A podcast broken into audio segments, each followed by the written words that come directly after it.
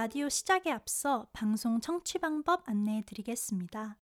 실시간 듣기의 경우 매주 월요일 밤 10시 yrb.연세.ac.kr에서 지금 바로 듣기를 클릭해 주시고 다시 듣기의 경우 사운드 클라우드와 유튜브에 YIRB를 검색하시면 저희 방송을 비롯해 다양한 여배 방송을 다시 들으실 수 있으니 많은 관심 부탁드립니다. 저작권 문제로 다시 듣기에서 제공하지 못하는 음악의 경우 사운드 클라우드에 선곡표를 올려놓겠습니다. 브람스를 좋아하세요 with 클래식은 비대면 녹음 방송으로 진행됩니다. 사회적 거리를 지키며 안심하고 들을 수 있는 엽이 되기 위해 항상 노력하겠습니다.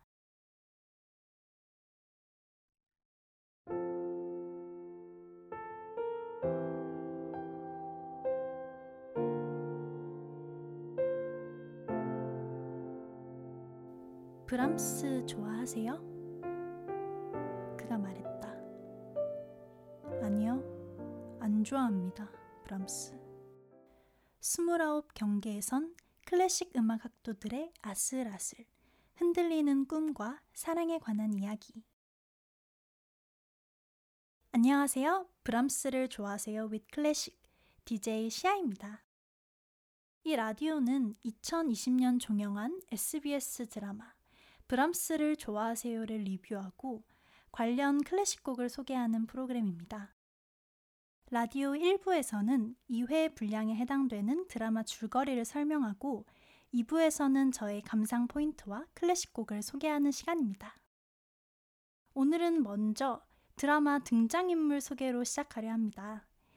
여자 주인공 최송아는 서령대 경영학과에 다니다 사수를 한 끝에 같은 대학 음대에 신입생으로 입학한 바이올린 전공 4학년입니다.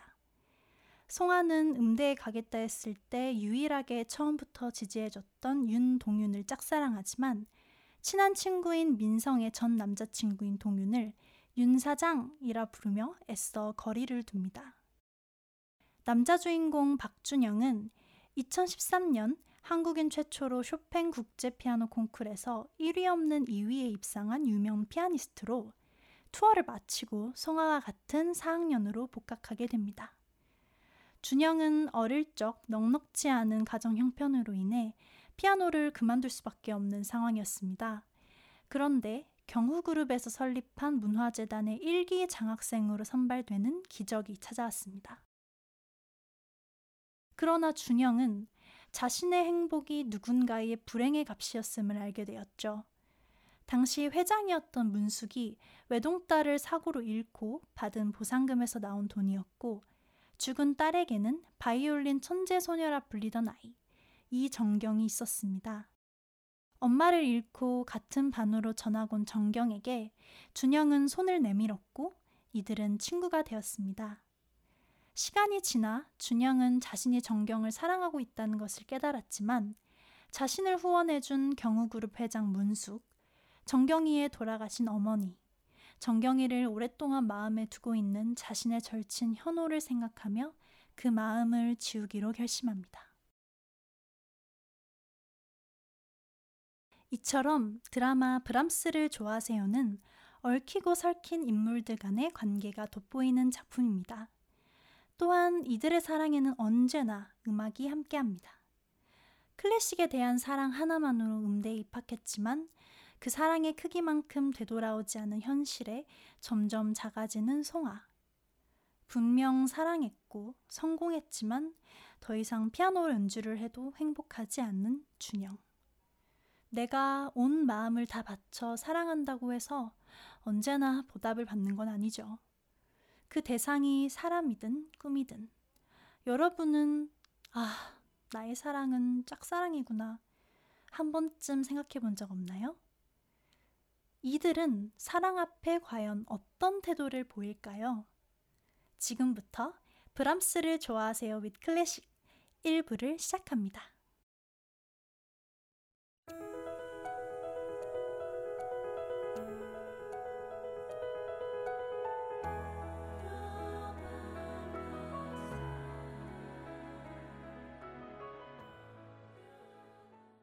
1회 트로이 메라이 꿈 꿈에 그리던 예술의 전당 무대에 서게 된 송아. 학교 대강당 놔두고 왜 예술의 전당까지 와서 해야 하는지. 여기서 연주 한번 안 해본 사람도 있냐며 툴툴대는 동기들을 보며 송아는 말합니다. 나 있어, 나. 너 완전 설레고 있는데? 설렘도 잠시. 지휘자는 바이올린 소리가 너무 크다며 맨 끝자리에 앉은 송아에게 빠져달라고 합니다.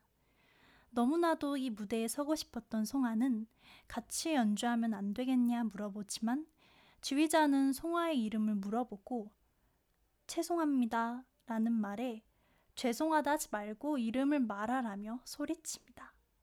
다시 천천히 이름을 말하지만 돌아오는 건 이 자리 성적순이지. 그럼 꼴찌를 하지 말든가. 라는 호통.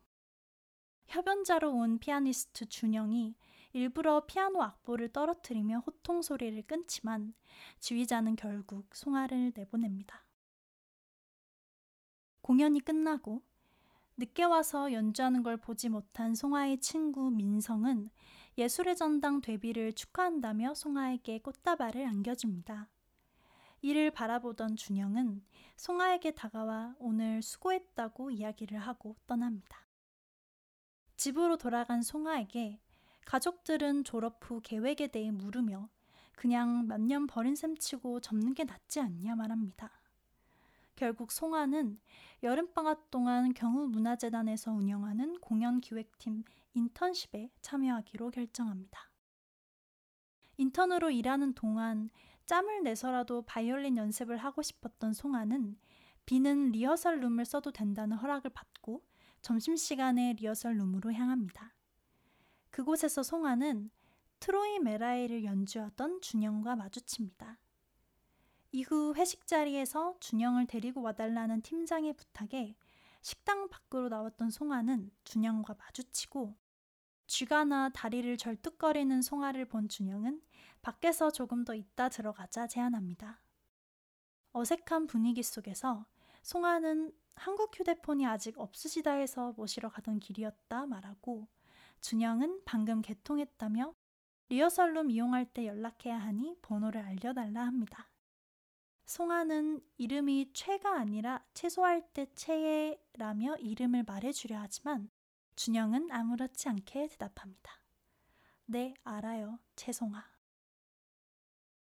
얼마 후 친구를 마중하러 간 공항에서 송아는 준영과 또다시 마주칩니다. 경후 문화재단에 들어갈 때 무슨 시험을 봤냐는 준영의 물음에 송아는 실내 공연 기획안을 쓰는 거라 답합니다. 송아 씨는 어떤 곡들로 짜셨어요? 브람스하고 슈만하고 클라라요.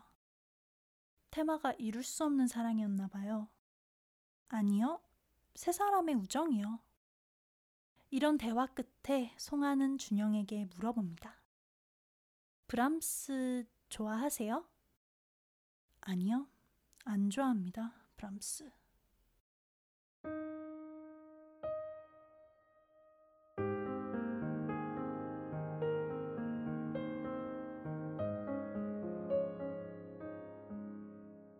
브람스가 평생 사랑했던 사람은 선배 음악가이자 절친한 동료였던 슈만의 아내 클라라였다. 같은 음악가였던 클라라는 브람스의 곡을 자주 연주했지만 그녀의 곁엔 항상 남편 슈만이 있었다. 그런 클라라의 곁에서 브람스는 일생을 혼자 살았다. 나중에 알았다. 그는 브람스를 연주하지 않는다는 것을.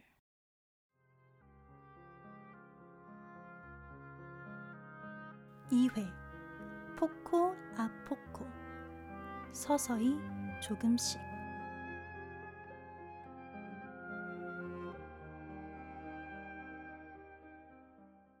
현호와 오랜만에 만난 준영은 밤에 공원에 앉아 이런저런 이야기를 합니다. 현호는 정경이가 서령대 교수 티오가 나서 지원할 거라는 이야기를 하고 지난달 뉴욕 공연에 못 가서 미안하다는 말을 합니다. 정경이도 못 갔다던데 우리 둘 다 못 가서 삐진 거 아니지? 라는 현호의 말에 준영은 그저 웃습니다.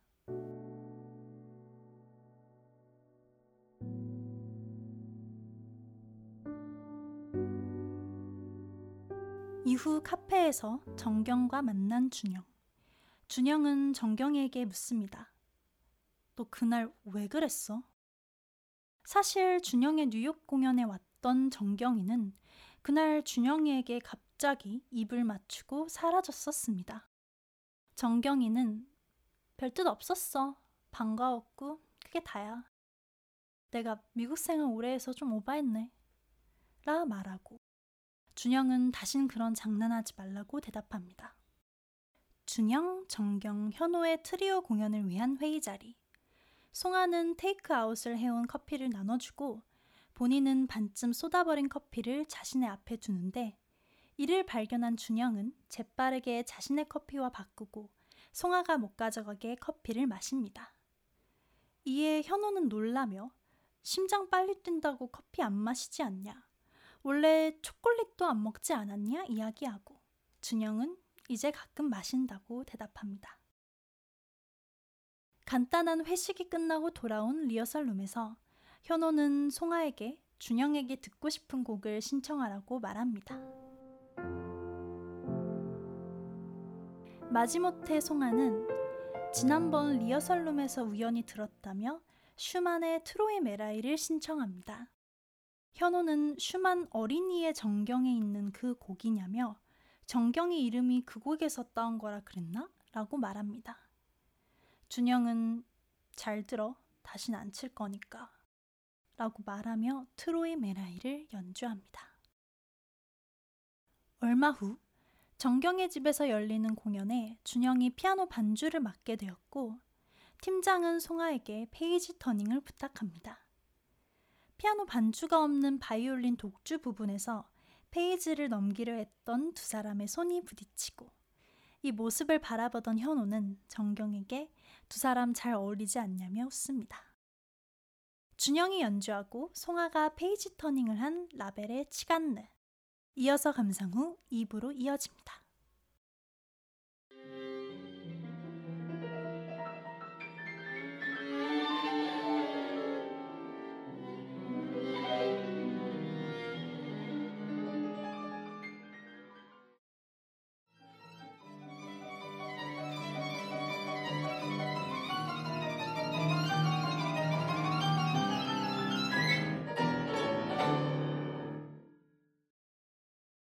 브람스를 좋아하세요? with 클래식 2부를 시작하기에 앞서 라벨의 치간느 듣고 오셨습니다. 바이올린은 고소연, 피아노는 이선민 님이 반주해 주셨는데요. 이 바이올린을 연주한 고소현 양은 브람스를 좋아하세요 드라마에도 직접 출연해 바이올린 전공 학생 역할을 맡았습니다. 제가 1부에서 소개한 라벨의 치간느가 나오는 장면의 연주 역시 출연자인 고소연 양이 직접 연주했다고 합니다. 자, 그럼 본격적으로 2부를 시작해 볼까요? 브람스를 좋아하세요. 오늘의 감상 포인트 첫 번째. 바로 작가의 선곡 의도입니다.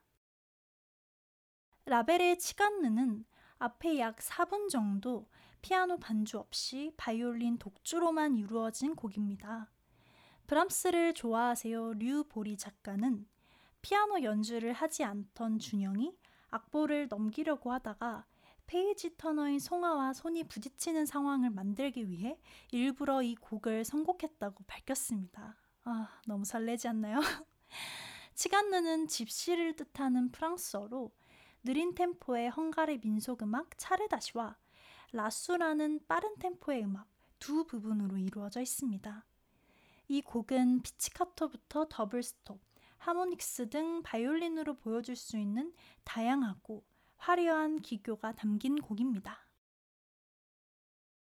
감상 포인트 두 번째.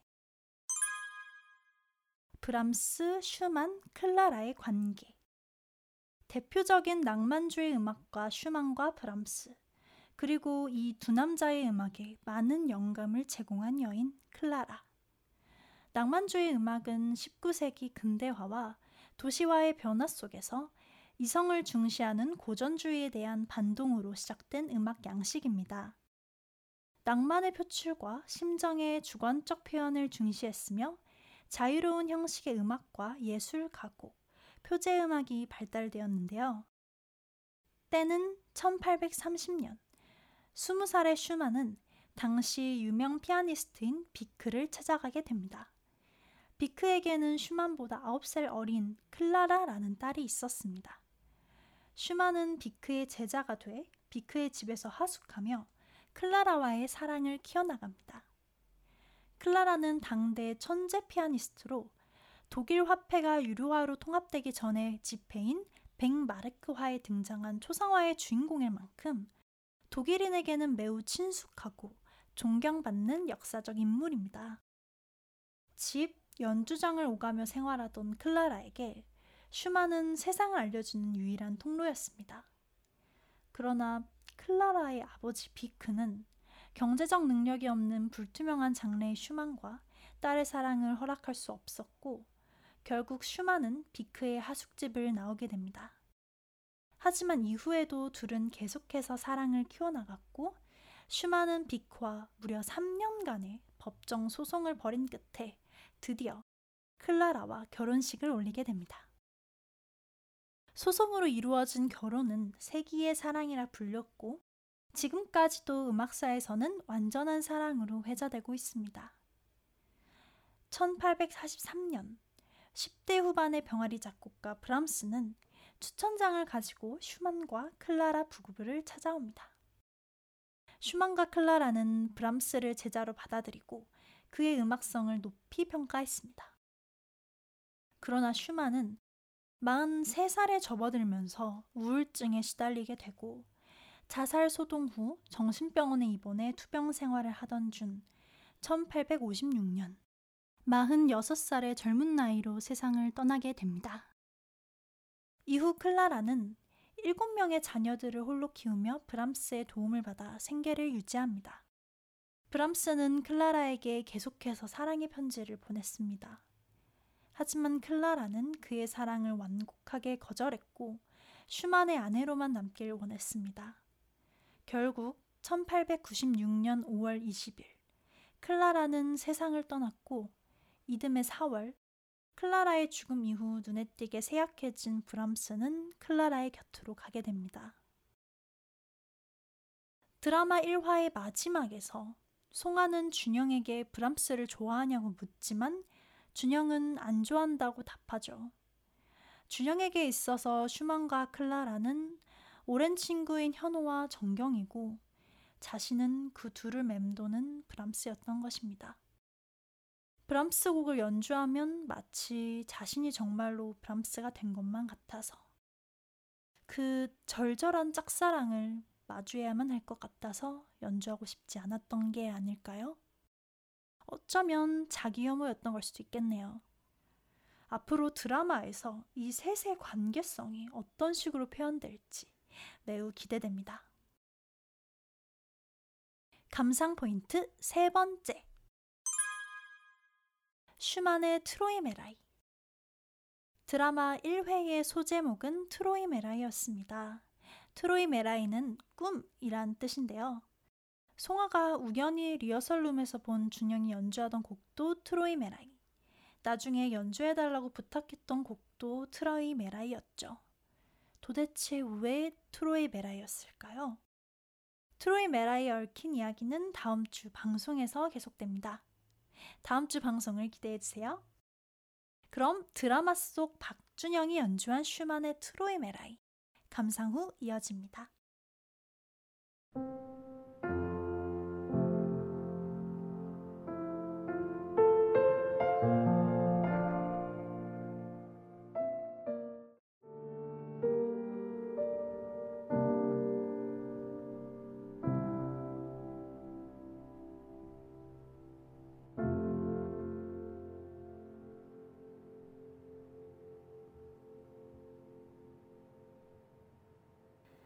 슈만의 트로이 메라이 듣고 왔습니다.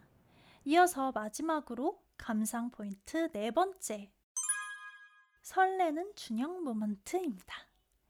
1, 2회부터 소소한 준영의 배려가 돋보였는데요.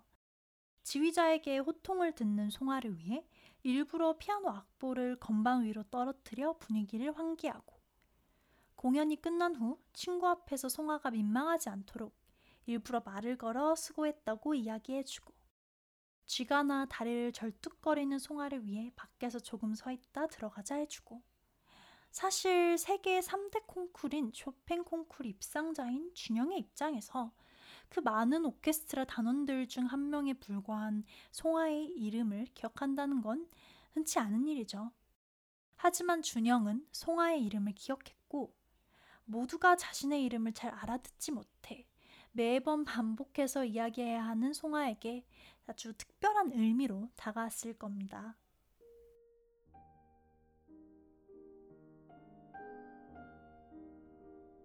김춘수 시인의 꽃에는 이런 구절이 있죠. 내가 그의 이름을 불러주었을 때 그는 나에게로 와서 꽃이 되었다. 내가 그의 이름을 불러준 것처럼 나의 이 빛깔과 향기에 알맞은 누가 나의 이름을 불러다오. 그에게로 가서 나도 그의 꽃이 되고 싶다. 또한 회의 자리에서 준영은 송아를 위해 일부러 쏟아지지 않은 멀쩡한 커피로 바꿔주고 쏟아진 커피는 송아가 괜찮다고 하기 전에 얼른 마셔 바꾸지 못하게 합니다. 현우의 대사에서 준영은 카페인 때문에 커피를 마시지 않는다는 사실을 알 수 있죠.